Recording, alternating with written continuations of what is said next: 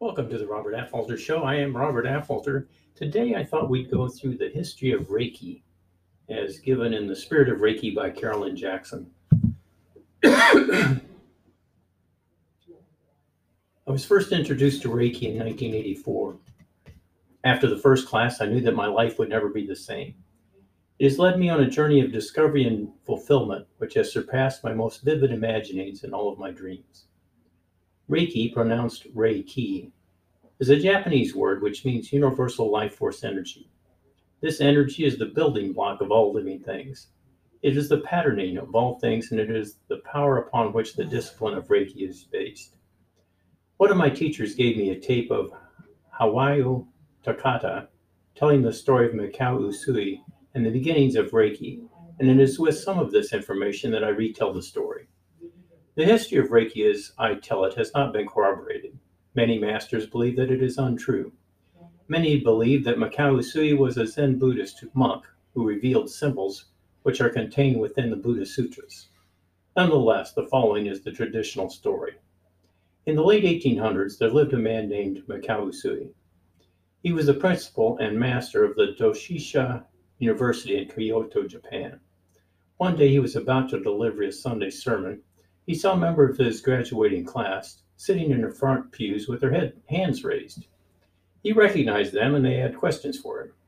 They told him that as members of his graduating class, they felt they needed some clear answers to guide them as they prepared to meet the challenges they would face as adults. Their first question was whether Mikao Usui believed the stories of the miracles of Jesus.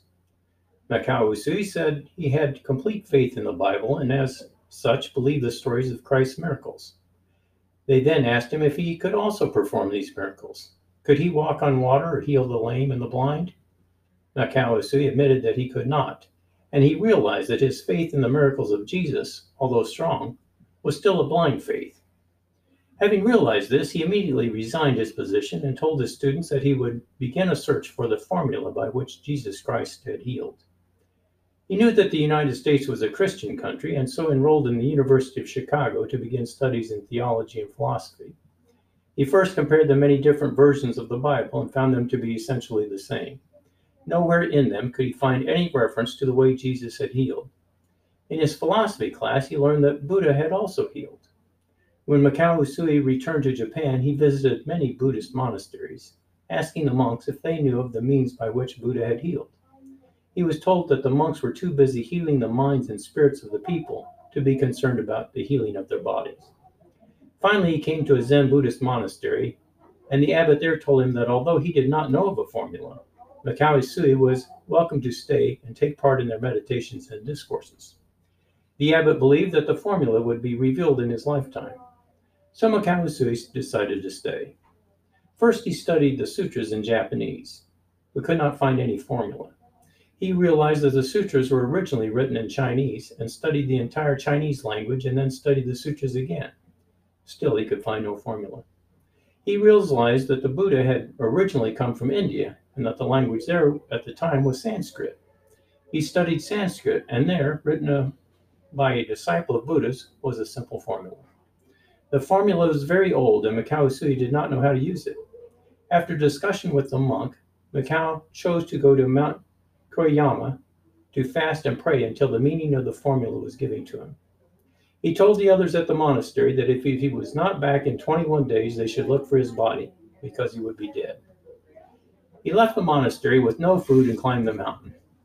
He stayed beside a small stream and gathered 21 stones to mark the passage of time. Day after day went by until he came to the dawn of the last day. He saw a brilliant light coming toward him. He was afraid, but knew that his whole journey had led him to this point, and so faced the light. It struck him on the forehead, and he fell unconscious. As he regained consciousness, he saw each of the symbols which were contained in the Sanskrit writings along with their meanings.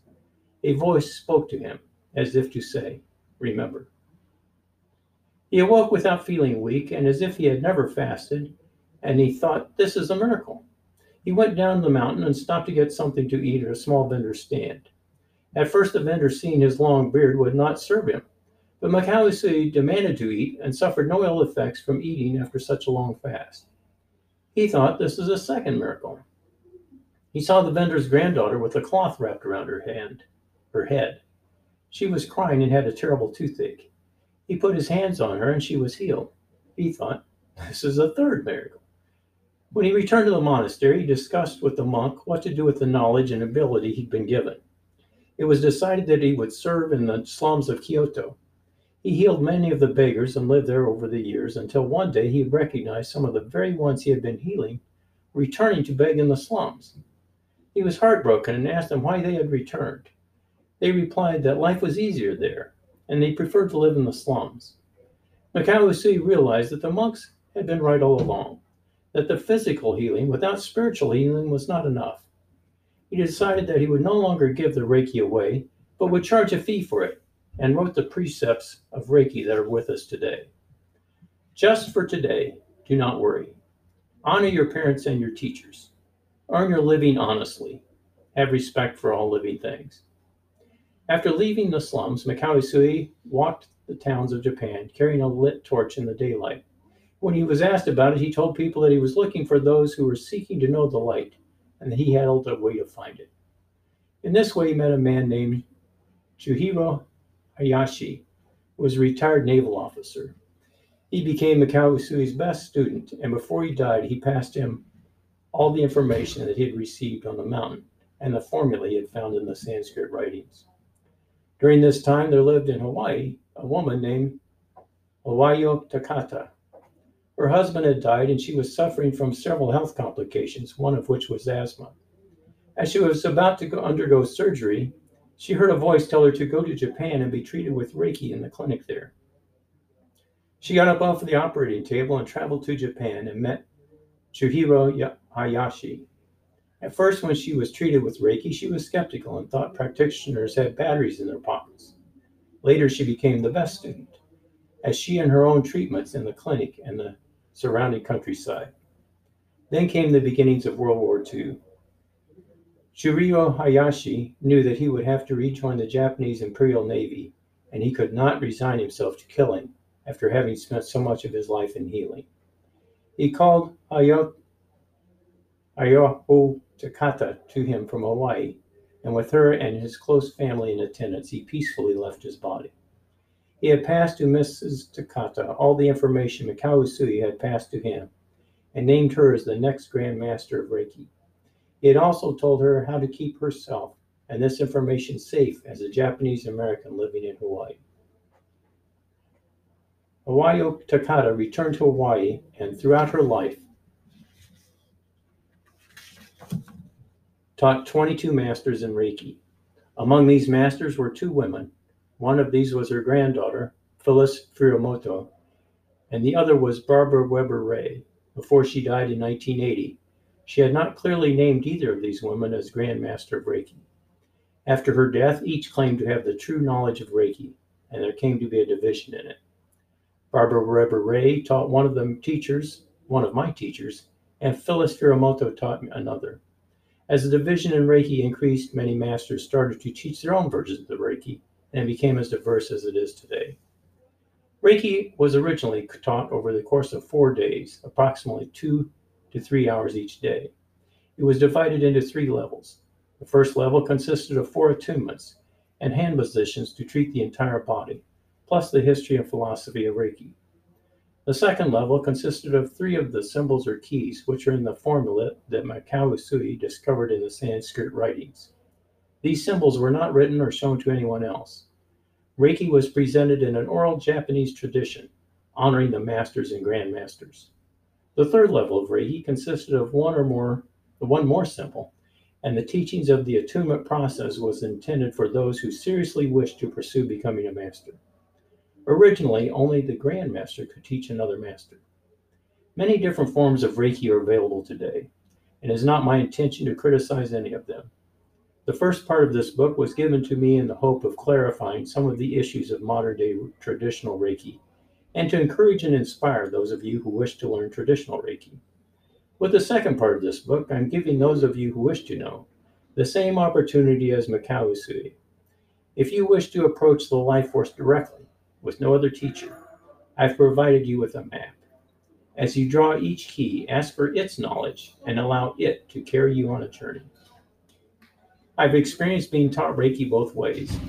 My first experience with a traditional teacher, my second was with the life force itself. To me, there's no substitute for being taught directly by the life force. It's much more difficult and at the same time much more fulfilling.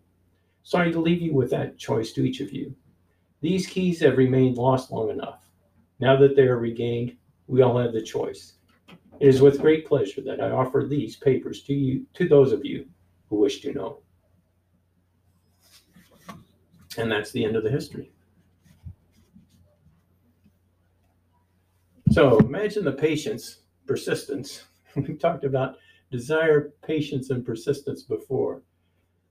But imagine whether the story is true or not. It's a great story of a man who goes off to determine or, or to discover just what these symbols mean or what this equation meant, this formula meant.